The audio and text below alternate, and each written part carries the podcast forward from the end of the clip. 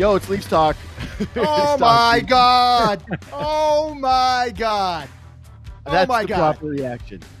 I, I Wow! tell Oh my god! So, I still feel like I'm emotionally recovering from this.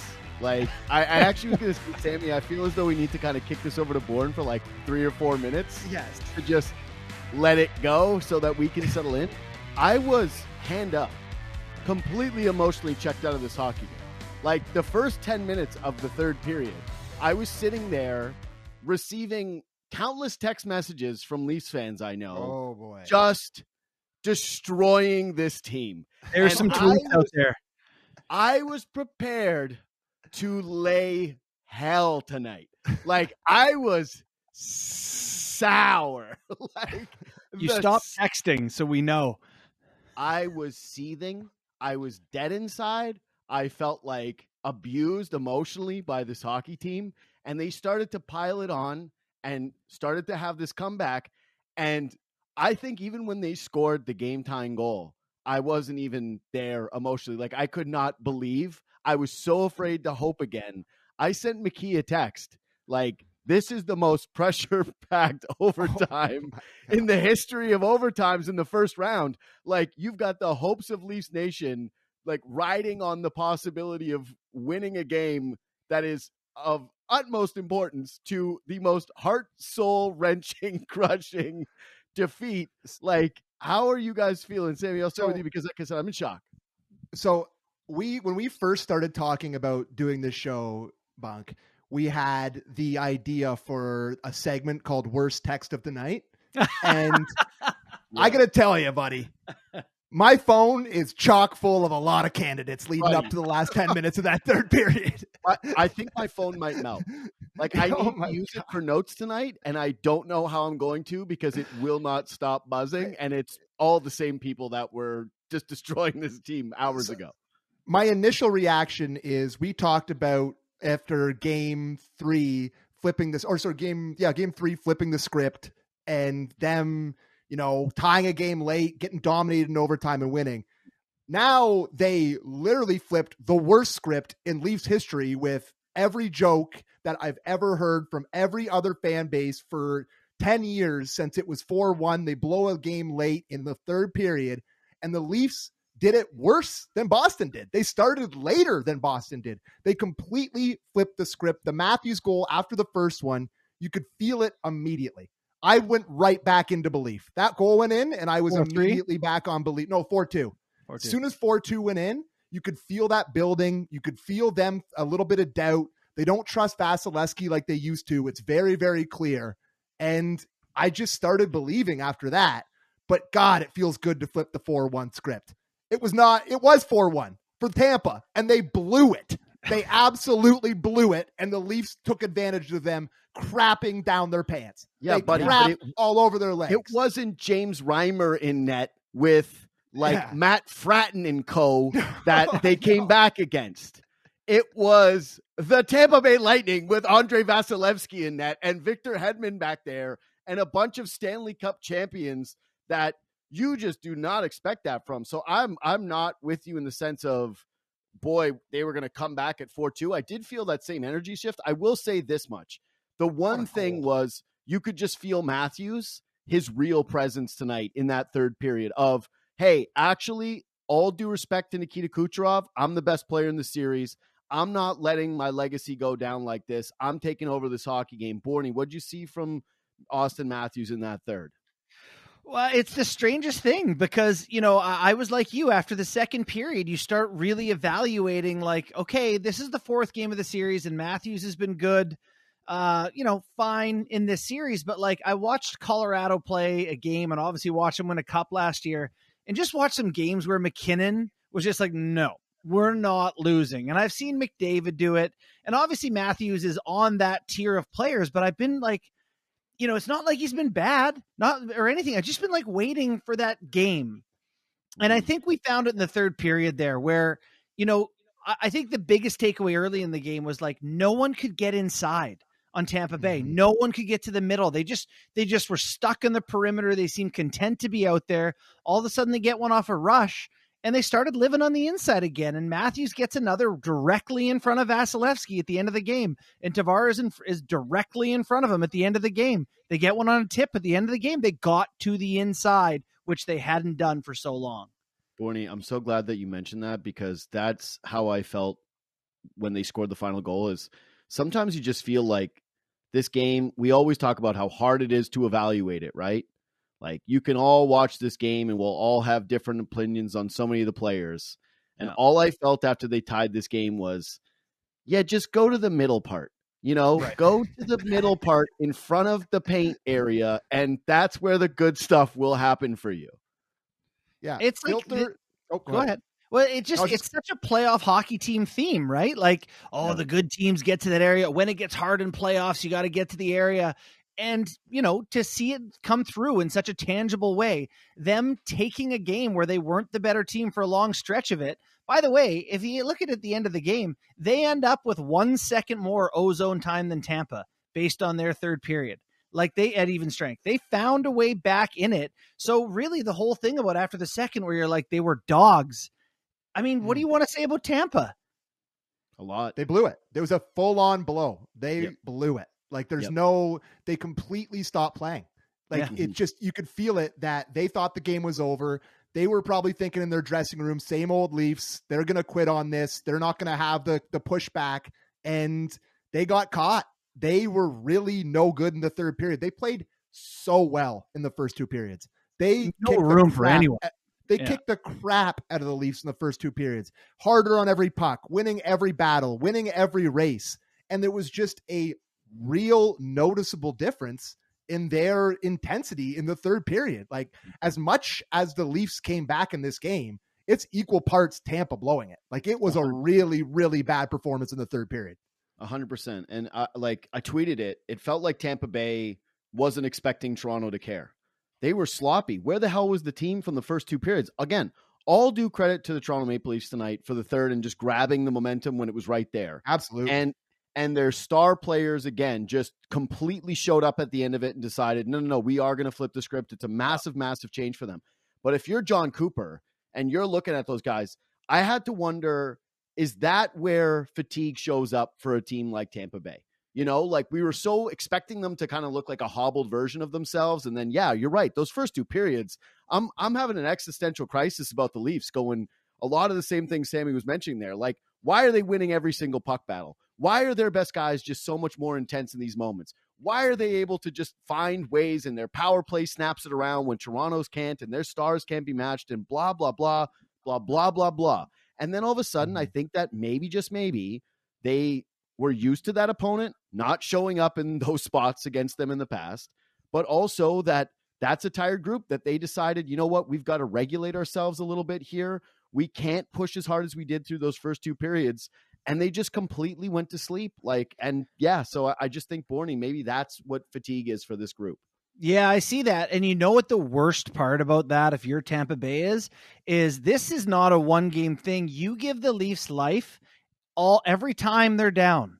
Every time it's two, they're down two in the third, they're down three in the third. The Leafs won't go away. Like the first mm. game when Tampa Bay won, the Leafs just went away.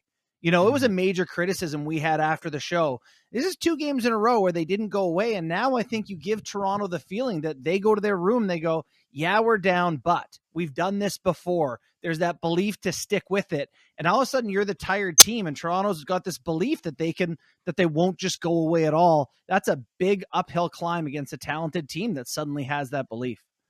100%. That's perfectly said. Like I just it's I, I, mean, we can talk about specifics and who you want to get into in the third period and what the comeback comes, but yeah, the, you absolutely nailed that there, Borny. Yeah. Uh, well, I, I just also think again that so much of the belief does come from the fact that you have Auston Matthews, and if you're the players around him, you've seen him score how many goals now in his career? Yeah, like a lot. Yeah, a lot, a lot of goals. a lot of goals. Let's say hundred in the last two years. Yeah. Scored a hundred times there just has to be a different level of confidence when you start to see him turn it on and get mm-hmm. his puck to sticks and start to create his space. And he was also ripping a couple of other shots where you felt like, oh my God, that's one of the most dangerous men on the planet. And and I really do feel like that is a superstar effect that you saw tonight. It was not just his play, but the others around him going, okay, like that's not, you didn't get the second goal on a chippy, ugly fluke play by Noel Mhm. Right? You got it from the greatest goal scorer since he stepped foot on the ice in the NHL. And I do feel like that had to resonate differently. This is the Matthews game. I was actually thinking about this. Was Matthews' most famous game before this his very first game with four goals? Yes. Yeah. Yes. And finally, Yeah. he has a game in the playoffs that is now the Auston Matthews game. So congrats to him. He he's had some moments in the playoffs, but not like Sure. this. Like I think I think back to that game against game five in Boston when he scored the go ahead goal late in the period. He had that one against Washington where he got that when it, the Off one that creamed off the end glass that landed Yeah. on his stick and he put it upstairs. Like he's had some big. Play- he scored that big goal last year against Tampa in game five. The shot pass from Marner off the pads and he shoots it in, but not like this. Not in a signature comeback to put the you know two-time uh, Stanley Cup champion, three-time Eastern Cup and finalist on the brink. Like this was an Yeah. absolute signature game from one of the best players on the planet who really needed it because he's been good through these first three games, but he was at a different level tonight in that third period. Like he really, really went to a different level. Yeah. And so I wonder if you guys think it's a good thing or a bad thing that they'll go back and watch this video and go, we haven't been very good. And we haven't gotten, we've actually got some really poor performances. Giordano, Brodie, Hall, you know, go through the list of a lot of D, not very good. You know, like there's been a lot of guys where you're like, eh, not their best showings. They can be better. They haven't broke the puck out well. There's been a, there's a, I got a lot of stuff written down on the wrong side of things here. And I wonder if that's a good thing that they've won two games and they've got room to get way better. This is an unbelievable 3-1 series lead considering the way that these Crazy. games have looked. Like it's really I I really can't believe I'm sitting here looking at my screen with you two heads and talking about the Leafs winning that game and being up 3-1 in this series. Like it's hard to believe because for long stretches of this series they have been the worst team. Like no questions asked. Guys, my entire set of notes is just barbecue central for this. I know. I know. This I, these are some of the headlines that I had written down for this uh, tonight show. One Okay. is Tampa just better. they might be. Just the full quitter take. Just leave Yeah, it there. Okay, is Tampa just better? Here's the next one. Can we just admit the Leafs looked tight? Yeah. like two periods. Like that's it. Why can't they win any puck battles? Uh, break up the top two guys. This is here. It is. Born. We were going to do this. Why can't the Leafs sustain offensive zone pressure? Like I, I honestly, this is maybe just going to be the the next thing that we touch on because uh, my next question for you guys, I'll give you a second to think about this. Is who changed their Leaf legacy the most tonight with this win? Because yeah, Borny, you mentioned like TJ Brodie gets saved from just like what the hell is going on. Yeah. William Nylander, my God, the first period that he had versus getting points in the end and saving it. But I want to save that one. I before we do that, Borny, they could not sustain offensive zone pressure for two periods, like at all. It was just completely non-existent. And then in the third, they are able to do it. So we we discussed that Matthews turned it on and Tampa went to sleep to a degree. But I guess to answer your question about like what do you feel good about or whether you don't, I'm torn on this one because it is hard to ignore that the Leafs essentially put together five periods against Tampa Bay where a team that has that many superstars has gone offensively for that long a stretches. So can you give Yeah. us an explanation as to what the hell is happening there? Yeah, so I see it as the Leafs have been burned by the big mistake in the past. We know they're built their lineup and dressed a roster to avoid the big mistake. And so I see a team, you know, that's heavily on the D side and not wanting to get caught deep. So guys are alone. Guys are on the boards in a board battle one on two against Tampa mm-hmm. because two Leafs are layered like on the D side, not wanting things to come back fast against them. In game one, they were super passive, trying to be on the D side, and instead they never end up with any ozone pressure. They're desperate in game two. All of a sudden they play aggressively. Hey, things work out. They sustain some zone time.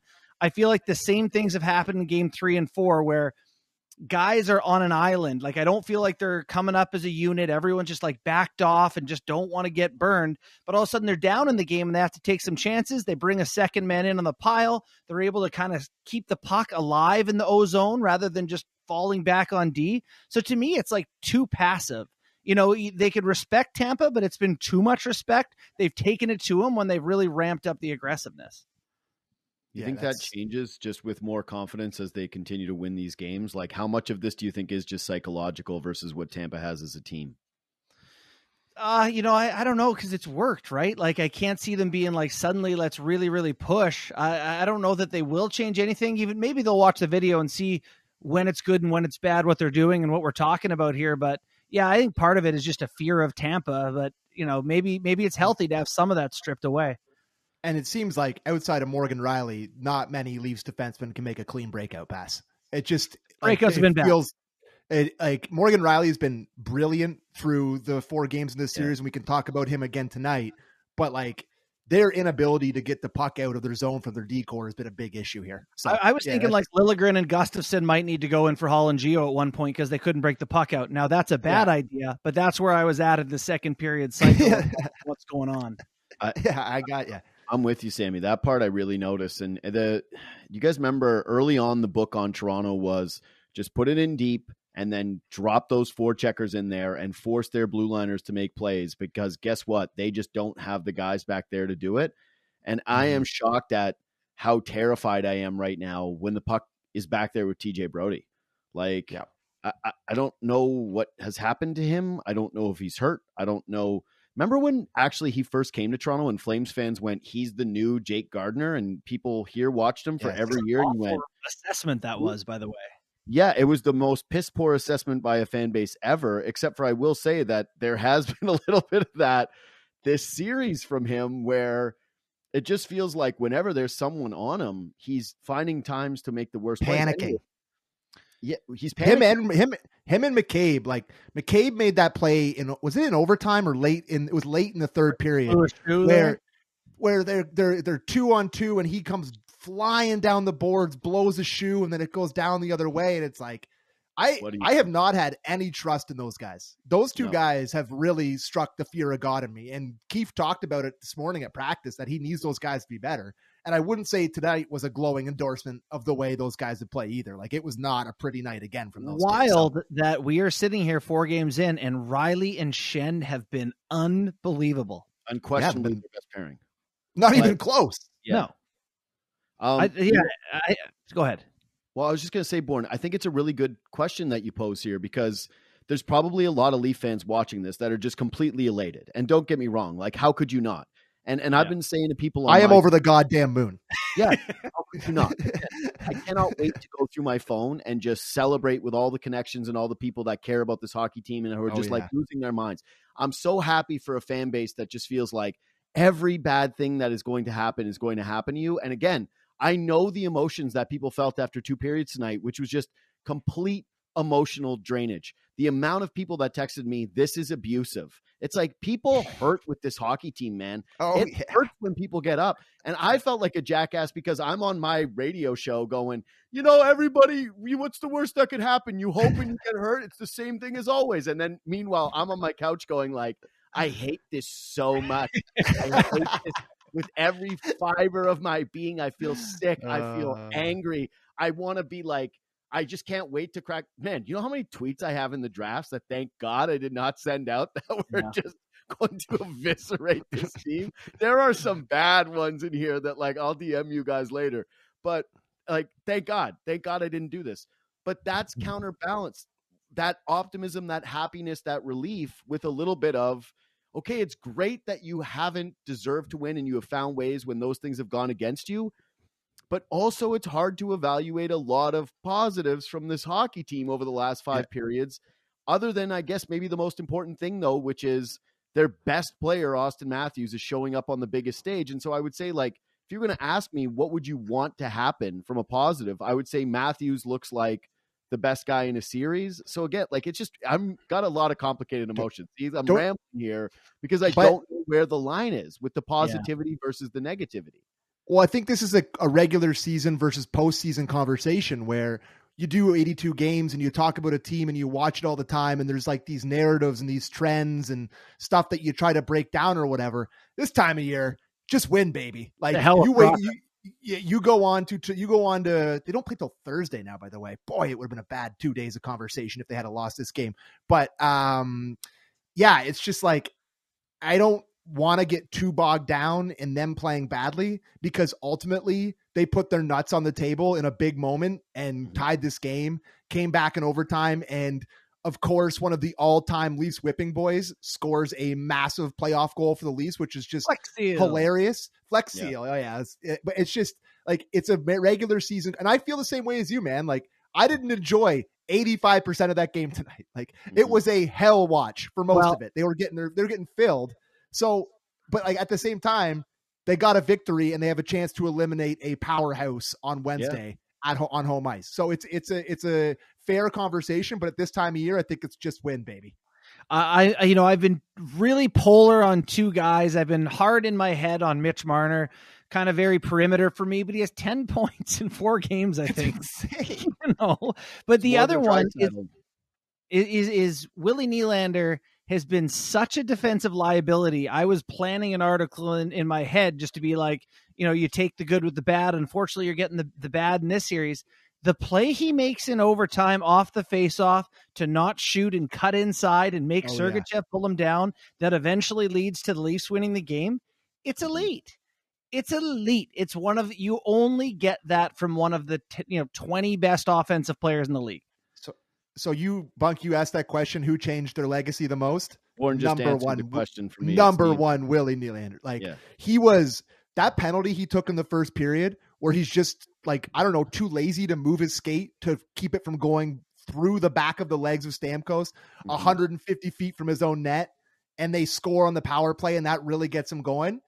No good defensively. It's a vintage Willie Nylander game where he has these moments where you're like, want to pull your hair out. Like I saw, I I was thinking about maybe he should get benched. I'm like, maybe bench him. Like send a message. Like he's been so bad.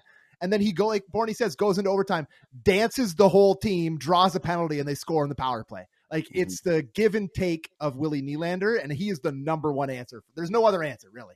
I, I think there's a couple things there. For, first of all, I completely agree with you. And I, as bad as the penalty was, I, upon seeing the replay of Sergachev score and Nylander give just the most dog effort to try to get in front of it, where it's like, I'm not getting in front of this soft wrist shot as he's watching like Auston Matthews hobble off the ice blocking shots, Yeah. Mitch Marner diving on the ice blocking shots, Ryan O'Reilly, all the other team's best players. And then here comes William Nylander be like, I'm not all participating in this shot blocking event that the rest of you have decided. I was furious. I, yeah, again, the text messages, the worst text messages of the night. The award goes to many about William Nylander. I went full Oh. uncle mode with my friends in the group chat. like I was full uncling on William Nylander tonight. And then yeah, he does it. But I'll say Uh. credit again to two other people. Like one is this William Nylander's brilliant skill, like Bourne mentions.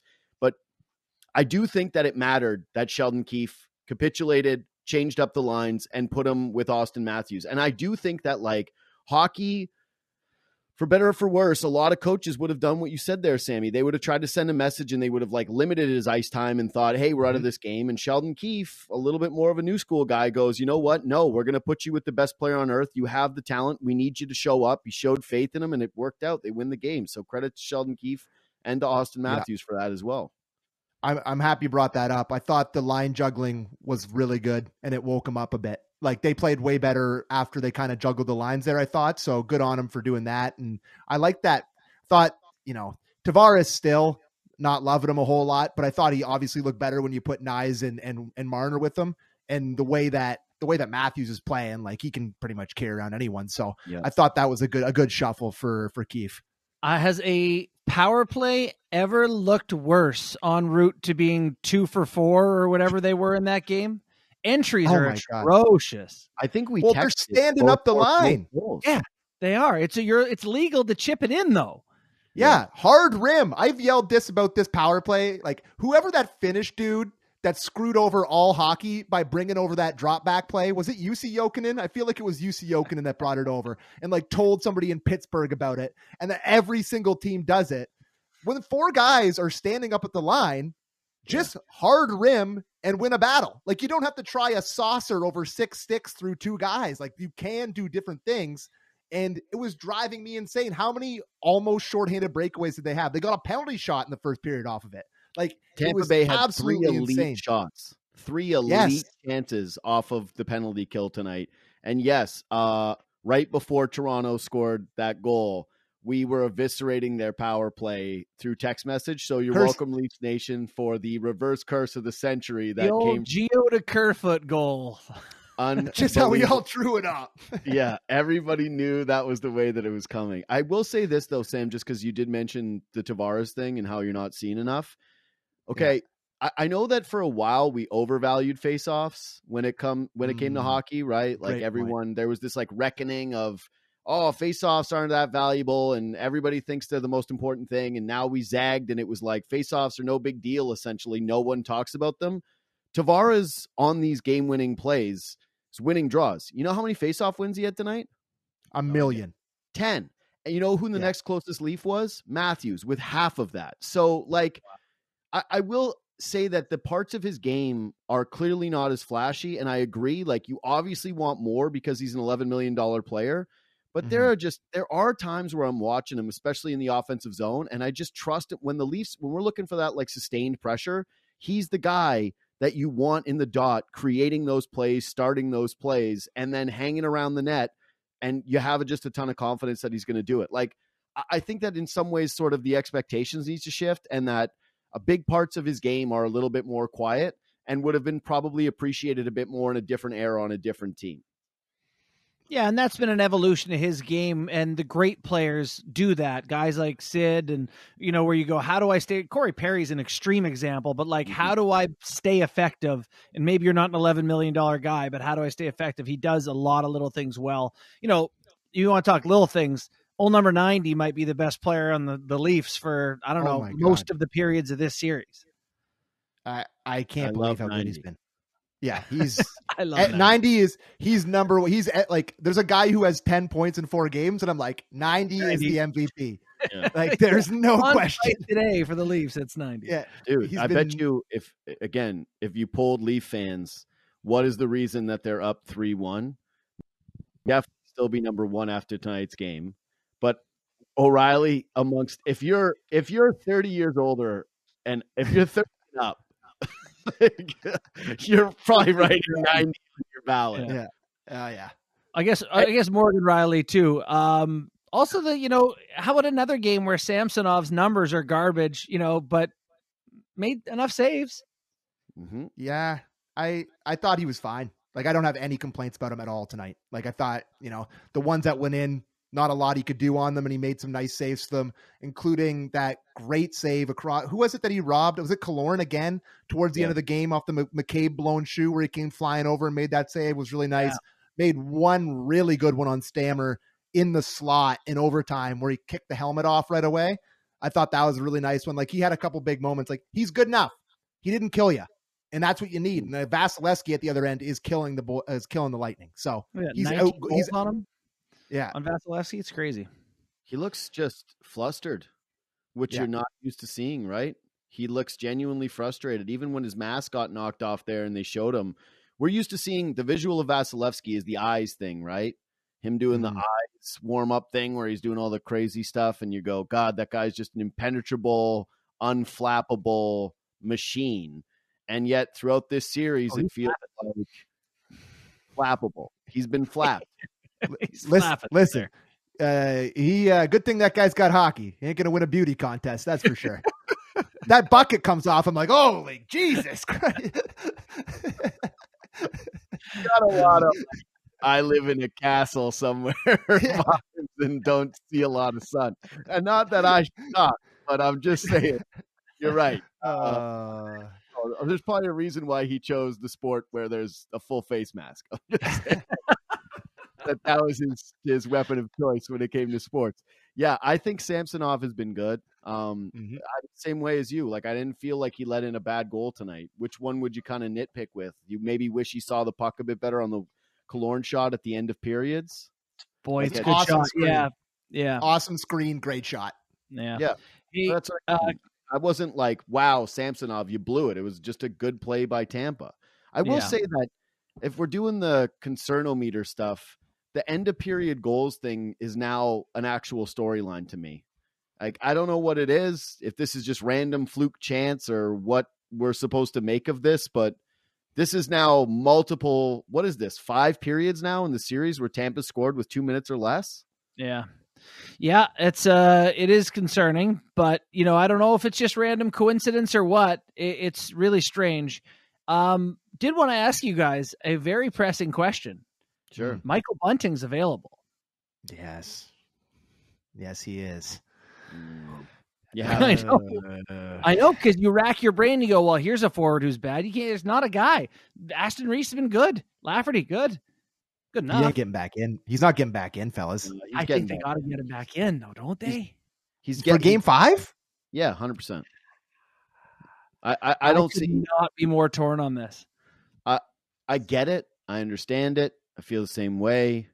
I just think that ultimately you're a team that has been searching for some offensive consistency, and he's somebody that has what almost 50 goals in the last two seasons. Like, what did he But have? they've scored five goals every game without him. They scored Yeah. seven, five, and five. yeah, Four and five. I guess. Oh, four I four ju- and five. Sorry.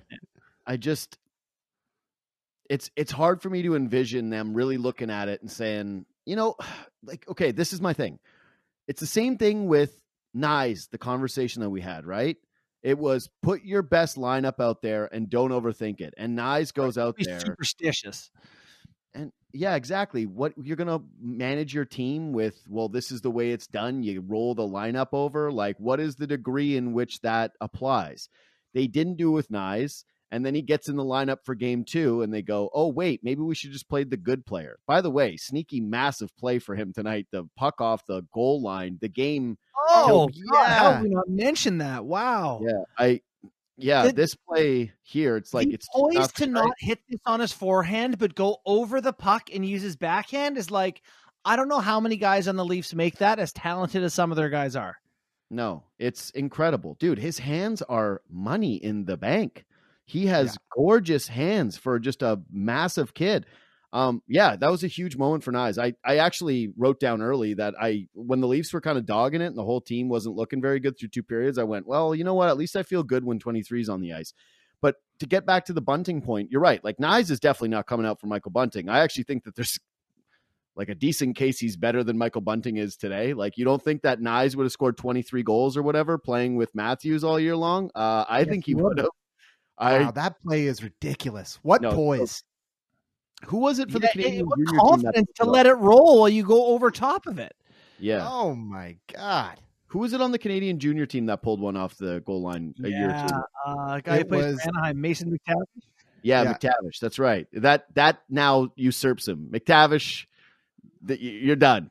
it's the it's nice play now. No. This is a, this is a bigger moment. This is more eyeballs. This is professional league. This is Matthew Knies stealing it. But- you steal a puck off the goal line. That's the best one I've ever seen. Now, so who you bringing? Who you taking out? I think that the guy for me would be Lafferty because I think Zach Aston Reese has been really good. I've been shocked at how confident I am when Zach Aston Reese is on the ice. I actually think like what was his I minutes? just said 15 before he scored. Sorry. Sorry to interrupt. What? I just said, I think I just mm. said Kerfoot. Yeah, but, But no chance of that. thing about Kerfoot. Keefe would have laid down on a railroad track before he out of the lineup. Have- yeah, I think he'd take Nylander out before he took Kerfoot out. Like, yeah, gun to his head, I think that Kerfoot would be one of the last six guys out of the lineup for him. There's just no doubt about it. Um, I wasn't very impressed with Järnkrok tonight, but he's not coming out. To me, the guy is Lafferty. It's just plain and simple. It would have been Sam Lafferty, and that's the guy that comes out. And you plunk Bunting down on the fourth line, and now you hope that group has a little bit more offensive punch. Now That's they're it. worse defensively and they're in scrums every whistle. and, I don't. I honestly don't think he's getting back in for Game Five, boys. you know, Like, I, I, I, I don't think, think, it. right now, I agree. I have put no time into this, but I think they will do the old we're winning. We've won three in Yeah. a row. Why would we change our lineup? All right, cool. But guess what? If you lose that next game at home, and now you have to go back to Tampa Bay, and all of a gets in. sudden the comfort level is gone, and now Michael Bunting gets into the series, and he's also a little bit more sour at this. You have put you're just again the best thing to do is to put your best players on the ice. And I'm sorry, Sam Lafferty's just not as good of a hockey player as Michael Bunting. They're both going to hit free agency. One of those guys is going to get around four million bucks. The other guy's going to get one. It's just it's a no brainer for me. Put the kid, put Bunting in, limit his Yeah. ice time. Everybody on the team, Versteeg was with on my show again. He's and he's on tomorrow. Uh, and this is a guy who won two Stanley Cups, and he he mentioned Andrew Shaw, and I thought that was a really good comparison of just how sometimes they would have to take Andrew Shaw aside on those cup winning teams in Chicago and go, "Hey, stop being an idiot. We need you to do this." But it would be the John Taveses of the world and the Patrick Kanes that would have to step up. And I think that this is again, hey, Auston Matthews, you just scored a bunch of goals. You just had a huge moment on the ice. Mhm. Now have a moment off the ice where you take Michael Bunting aside and you tell him the player that you need him to be the rest of this way so this team can win a Stanley Cup. Like he's getting back in the lineup at some point if this team's going on a run. So you might as well do it now. here's the thing. So he is definitely he does the thing that's harder to do than Sam Lafferty. He has a great offensive IQ. He can he has a nose for the net. He can create goals. That's a rare attribute in the NHL that's worth money. You, JD, though, often talk about puzzle pieces and this Yep. Leafs team just not fitting in the past. And does Lafferty give you just the guy you need in the spot you need it? Instead of you know now Michael Bunting, who's not really a fast guy or a four checker, and he's on your fourth line. Does it change the identity of that group? I think you're right. I think he's a better player and should probably play. I just don't have a clue who to take out. Yeah, that's My fair. thoughts exactly, and I don't think he will. I think he's From an sitting one more. From an emotional standpoint, I'm with the two of you. But then I'm just trying to look at this through the rational lens of a coach and a general manager who are trying to win a Stanley Cup this year. And if you're Mhm. just trying to tell me if he's not in for game five, it's the same application I have with the Knives thing. So if he's not in for game five, is he in for the game one of the next series against the Bruins? You're just keeping him out till you lose? Okay, so then if you lose, you're saying that you're putting him in for the next game because you think it makes you better and you're ending some kind of like voodoo streak with the roster of keeping it together. So it's like, what is the lineup that you would put together if your life was on the line tomorrow and you needed to win? That's the lineup that should be put together. You can find other creative ways of limiting his spots. I don't think that you play him in the top six immediately, but guess what? Mm. You telling me there's not a scenario right now where you would have rather seen Bunting than Alex Kerfoot, even though he did score that big goal tonight? Like Kerfoot was invisible in that game until then. Uh, we've talked our way through it, and this is why it's so healthy and healing. I think he goes right back into the top six now. That's my take. He's going to play top six. You're welcome. Okay, You're welcome for the right take. I'm You're staying. right. I'm staying strong. You don't change winning lineup, baby. Keeps an Yeah, old school hockey See, guy at heart. Yeah. He's a hockey guy. He Yeah. don't change winning lineup, boys. Uh, okay, Good let's direct- run through some Three in a row they've won. That's pretty good. Without him. Yeah. Anyway, So can we uh, talk uh, about the, let's stat get on the down. broadcast that the Leafs have they're one and eighteen when they've been leading the series prior to tonight. two mm-hmm. and two and seventeen now. So that goes back to 2017, I presume. That's what we're talking about. Yeah, since Matthews' rookie year, I imagine, right? So I just don't like the stat because they've they've only played seven playoff series. There's no way they've led 19 games over those seven series. No chance. I saw that on the broadcast too. So I, I just the math doesn't work for me. I I know it's been bad. They lost three to Montreal after leading. Mm-hmm. Anyway, I don't know. Yeah, and they were never they were what? Leading in the. Maybe it's like you go up one series. nothing in the series, and I, I don't know. I don't know. No, Weird that stat. Doesn't make a lot of sense, but they've led 2-1 a lot. Like pretty I'm much looking at- every series they've led 2-1, which has been one of the most disappointing things and which was one of the more sobering things that I was putting together today where I'm doing other radio shows and other podcasts and they keep asking me does this feel different? And I go, yeah, and then they go, yeah, but you're up 2-1 last time and you go, yeah, this is a different 2-1, all right? like guess what? They never been up 3-1, all right? They've never had three chances to eliminate the Tampa Bay Lightning. This is just completely incredible. Um do you keep this is my next question. Do you keep those lines together going into the next game? You're back at home. Do you go back to Marner Matthews or do you say like, hey, this actually worked. We got some jump from this later. We're gonna actually stick with the lines because I will say this at least. I do notice Tavares way more when he is with Marner. Yeah, I think every time they make the Marner switch and give Marner to Matthews, Matthews gets a little life and he's better. And then they Right. switch it back and Tavares gets a little life and he's better. It's Mhm. like this little like jump start button they have. I think I'd make the switch. I'd have Marner with Tavares for next game, Willie and Matthews. I I like the way it looked at the end, obviously. And uh, David says just messaged in and said the stat was one and nine, not one and nineteen. That makes Yeah, a lot that makes more sense. way way, more more sense. sense. Yes, Yeah. which is still very bad. It's Sure, awful. Uh, This is much better than one in nineteen. Um, I got to tell you though, Bourne saying it, but not being full throated about it, going, it doesn't quite make sense. I saw on the broadcast, but not all of us being the least math guys ever, where we're like, not Maybe. a thousand percent sure, even though it's unbelievably impossible such a big mathematically. number of games, two yeah. seconds. Kind of embarrassing Uh, stat for the squad. Anyway, Sammy, what were so- you saying? I I just go uh stay they stick with the lines that started them on the comeback tonight. Mhm. Like Matthews and Nylander. Matthews is good enough to carry Nylander defensively. You put somebody else with them, it's fine. Maybe that's where you put Bunting back if he gets back in the lineup. You go with them, and then you stick with like I liked what I saw from Knies with Tavares and Marner. So maybe you stick with that, and then that's the spot for Bunting on on the second line. But yeah, I listen. You can, you're allowed to make changes in game, so maybe you, you you switch it back if it's not going again. But I thought they had a lot of positive momentum after they switched them, so I'd probably go I go back to what they had for the second half tonight. Wouldn't be shocked if they were like 37s going in for pick a person.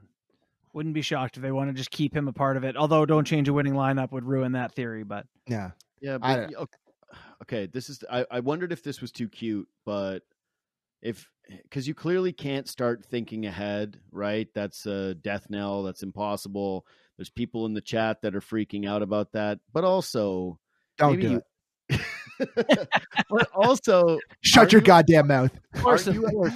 are, me? aren't you at least thinking, okay, are we really going to use this same blue line for another series moving Yeah. forward here? Like, I, I do think that at this point, based on what you've seen from that bottom six, if you told me that either Giordano or Justin Holl was coming out for Timothy Liljegren, I would say, yeah, that makes a lot of sense to me. Actually, that Yeah. I, I'd like to see that look. Uh, no comment on the next series, but I would like to see. I, I think you just stick with this and then you figure it out for the next series if you get there. I, I don't know. I'm not Like, if dropping they- Liljegren into Game One against the Boston Bruins. I'm not. I'm no cer- I'm certainly not dropping them into Game Five against Tampa, where they're going to be at their most hungry and Mm. all over them. Like I, I don't think there's a good spot. It's better to drop him in early in a series than it is at this juncture of a series. Like he hasn't felt anything from them, and they're going to target him. They know his game. They'll be all over him. I don't. I want him far away from this series. Got to tell you, Oh. I hate that Tampa gets one extra day rest right now. They look battered and bruised. I, no comment on my true feelings about where Tampa's going to be at physically and psychologically after that loss. And yeah, uh, no comment at this time. Uh, Sammy, your mic cut out. I, Uh, No, Back? we lost it. back? Hey, back. You're back. I was Yeah. gone. No, I know you. No, I was gone. Um, oh, okay. Yeah, no, there's back. absolutely no way they are not completely beat down. Like they can, maybe they can f- find the heart of a champion and rally and, you know, try to find a way and convince themselves. But with all the hockey they've played, it's a long road back for them now. They can find it. If there's any team that can figure it out, it's them. But there's no way that wasn't a massive kick in the the the junk. I've gotten in trouble for saying the Yeah. D word a couple times, so I'll, I'm going to go with junk. Tampa's like a virus, and you take your penicillin for seven days, and you feel like you've got them it licked, and so you don't take the full course, and it comes back to life and just fin- comes back to full strength. You Yeah. just you got you. I I hate we haven't seen this team go down, man. Like you got to cut their head off. You got to cut the head off. Yeah. There's no doubt about it. Cut the head off, and In yeah, like, yeah, send all the On body parts to different parts of the country. Like, make sure the monster is dead. There's no question about it. I'm 100% with you guys. I don't mean to take Tampa Bay lightly. I just can't help but feel like, again, I, I mentioned it earlier. I think that the fatigue is what shows up there a little bit mentally, where that is the difference potentially of Tampa in the past and Tampa now, where where in the past they would have played those three periods and they would have just stepped on Toronto's neck. They mm-hmm. lightened up and they slowed down a bit. And and I just can't help but feel like psychologically there's got to be at least a little bit of something in the back of some of these really smart players' heads, like where they check out. And it's also been a bit of their players' DNA in the past too, that they've been a little front runnery and they do have Kucherov there, who I feel like might just slash someone behind in the ankles and say, Goodbye, I'm out of here. I'll see you next year. I just yeah. the thing I noticed tonight too is there was a lot less bull crap from them. Like you could tell that. Yeah, Like, because the they- refs were absurd. You thought? Ah, I didn't really think about the rest a whole lot tonight.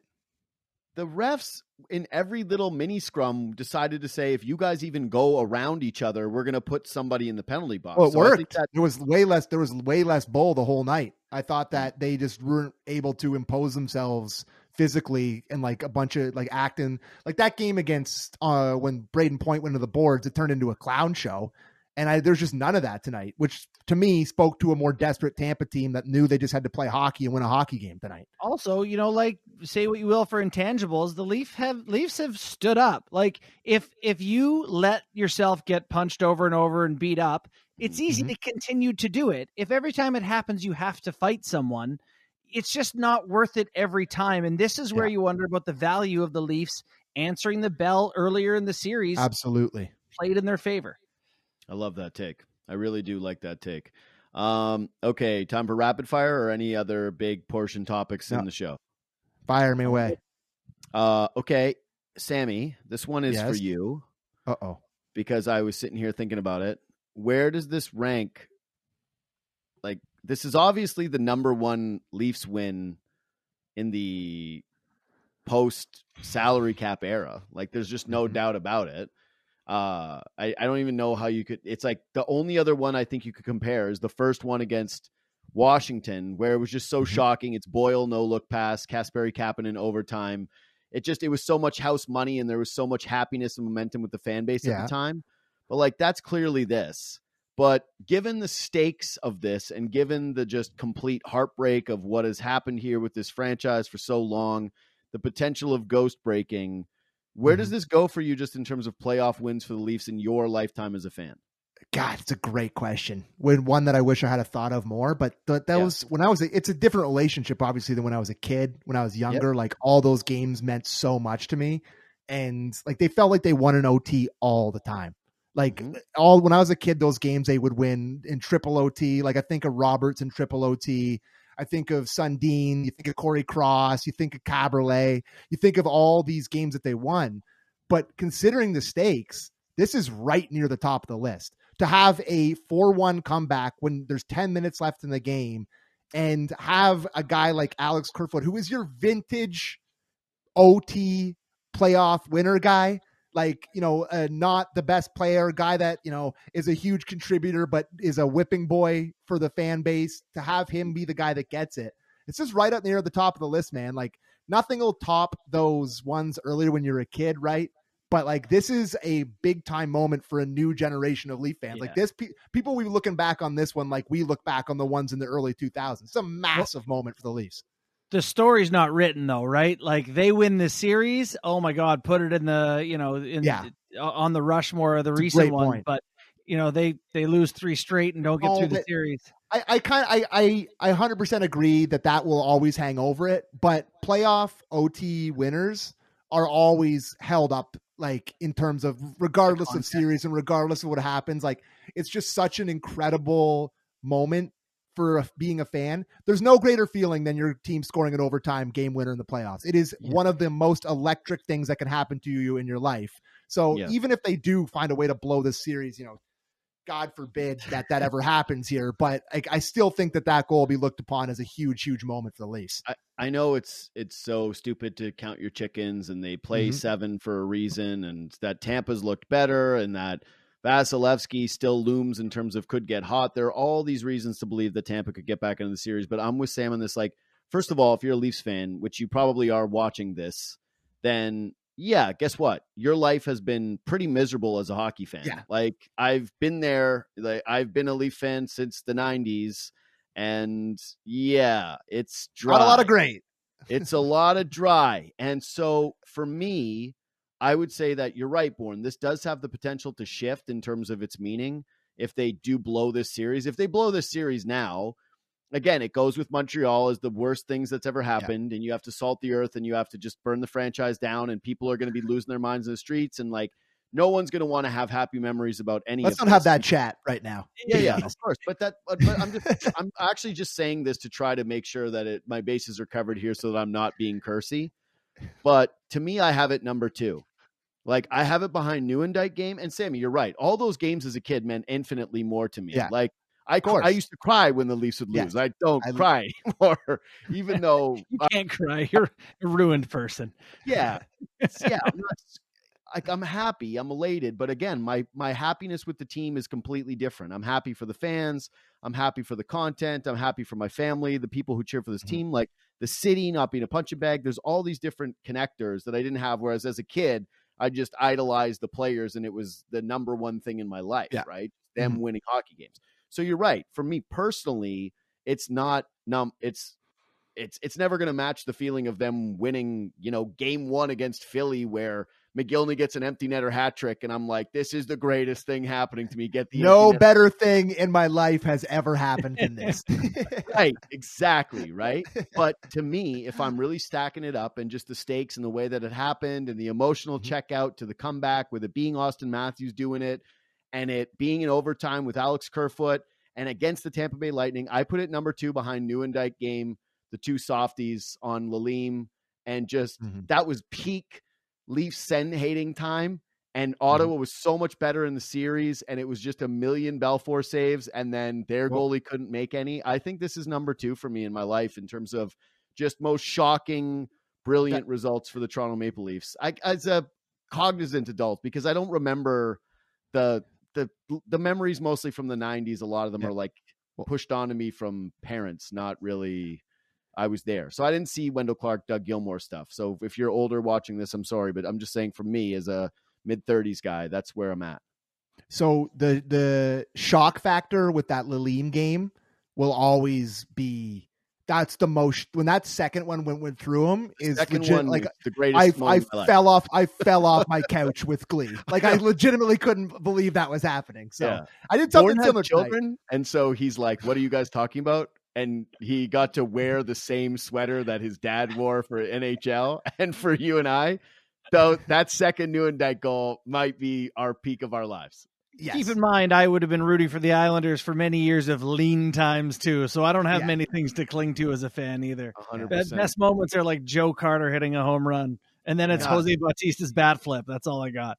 That's why, honestly, it's it's not that I'm trying to be cursy with the whole they could win or like believing they can win.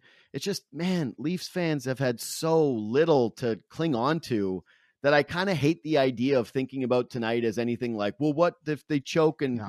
what if you jinx it and what if you? It's like just enjoy yeah. this, Enjoy it. soak this go one out- up. Go out for the next two days. Wear your jersey, wear your hat, put your car flag on, puff your chest out. This is the time before game five starts. Now is your time to be walking around like you own the world. Yeah, God knows I will be. in fear when the puck drops on Thursday Of night course, again. watching like this the entire time, but uh, yes, but enjoy these next two days. Enjoy it, and don't think at all that they blew three one to a team that was far inferior than Tampa Bay, like years, a couple years ago. Never happened. don't think about that at all. I didn't Uh, have the any rapid factor then, baby. Any any uh, rapid fire topics for you guys? No, I'm good, bud. All good, pal. I just have one tiny thing that I wanted to mention, which is that Kucherov on that power play. Like, I feel like Stamkos is their signature player in terms of just what I think about my whole life because he's got the shot. But that slap pass he made to Killorn tonight and just the way he clocks how Toronto's moving and accounting for him is just I hate Kucherov's guts as a player. Like I think that he's actually a tier above Marchand for me in terms of just guys I like to root against. But man, he's just when he's on it, he's just brilliant. And that Yeah, was- there's, there's a tier that's McDavid, Draisaitl, Kucherov, power Yeah. play guys. yeah, He- I just the, boy. we talked we talk about a lot in Real Kyper and Bourne, but the way he disguises whether he's going to shoot or pass, there's no one like him in the league that does that. That No. when he's get that stick up high and Yeah. it looks like he's going to shoot, and the no look across seam, it's like, well, as soon as that puck gets through the seam, I'm like, oh, that's a goal. I don't even care who's standing there. It could be me standing there. I'm like, ah, that's going in the net. Like it's just he's got that was a tap in for Killorn tonight on the just an absolute two footer, like no problem. Yeah. Uh, all right. All my other notes are kind of irrelevant at this point. I was scrolling through them and I'm like, nah, that's a bad one. That's a bad one. That's a bad one. Blow it up, fire Dubas. yeah, like uh, just thinking about. I have some certain things in there that that do not survive. Anyways, Leafs fans, just be happy tonight. Just enjoy this one tonight. That was an awesome win. That was an awesome comeback. I know it was shocking. I know there was a lot of complicated emotions with that one, but holy crap, it's going to be guess what's going to be fun? Waking up tomorrow and knowing that the Toronto Maple Leafs have three one in a series. Guess guess what I'm going to be doing? Highlights, oh, multiple yeah. time highlights. You know what I'm doing? I'm Reading- finding everyone's takes from two hours ago. As soon as we're done here, I'm going on Twitter. Uh, for it. JD Bunkis, Sam McKee, and Justin Bourne, follow us on Twitter and Instagram at JD Bunkis, at JT Bourne, at Sam A. McKee. You can reach out anytime, hit us up in the DMs. I actually love games like this in terms of stories of people giving up on the team or other people giving up on the team. And then the like the following subsequent events that happen. Like I saw one guy tweeted at me where his dad left the house and then he just that the Leafs went on the run. I love Well, those stories.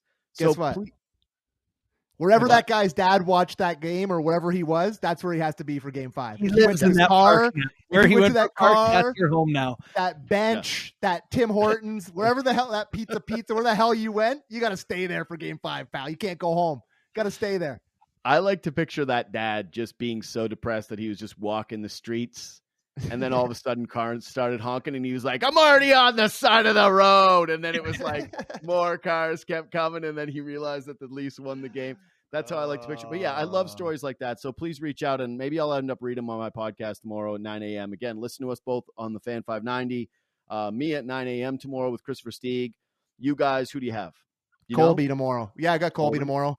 And uh, yeah, yeah, that's what we I like so how we got tomorrow. two uh, middle of the country former players who didn't have the best runs with the Leafs, who were a little bit sour about the organizations on the one of the biggest days of the team to win. It's good stuff. Uh, Colby will be face. positive tomorrow. Oh, of course, of course, of course, of course. And uh, yeah, anyway, subscribe to this podcast if you're listening on iTunes or on Spotify. Leave five stars if you're there. It really does help us out. Same with the thumbs up on YouTube and th- and also especially the sharing on Twitter and uh, on Instagram. Uh, yeah, and then go buy Borny's book, Down and Back. Again, available wherever books are sold. I think those are all the plugs. Good job. Good job, team. Good job, Leafs. Way to go, Bunk. Yeah, way to go. can't also, believe- I David Sisk can't and the believe they won. the. I know. I I can't, can't believe believe they won. they won either. That's Cannot that's believe- exactly what's going to happen as soon as I turn this camera off. Is I'm going to go and and just call my friends and family and go, I, and that'll be the conversation I have with eight other people. Is I can't believe they won. I might have a drink. Oh yeah, duh. Oh, I said sorry, to right away. I was like, I can't believe I Sorry, can't Barney. drink beer. And But read this down and back. I, yeah, yeah, yeah. Anyways, uh, yeah. that was Uh, fun. it God, that was so fun. Can't believe they won. Cannot believe they won. Uh, for JD Bunkis, Sam McKee, and Justin Bourne, we'll see you Thursday night.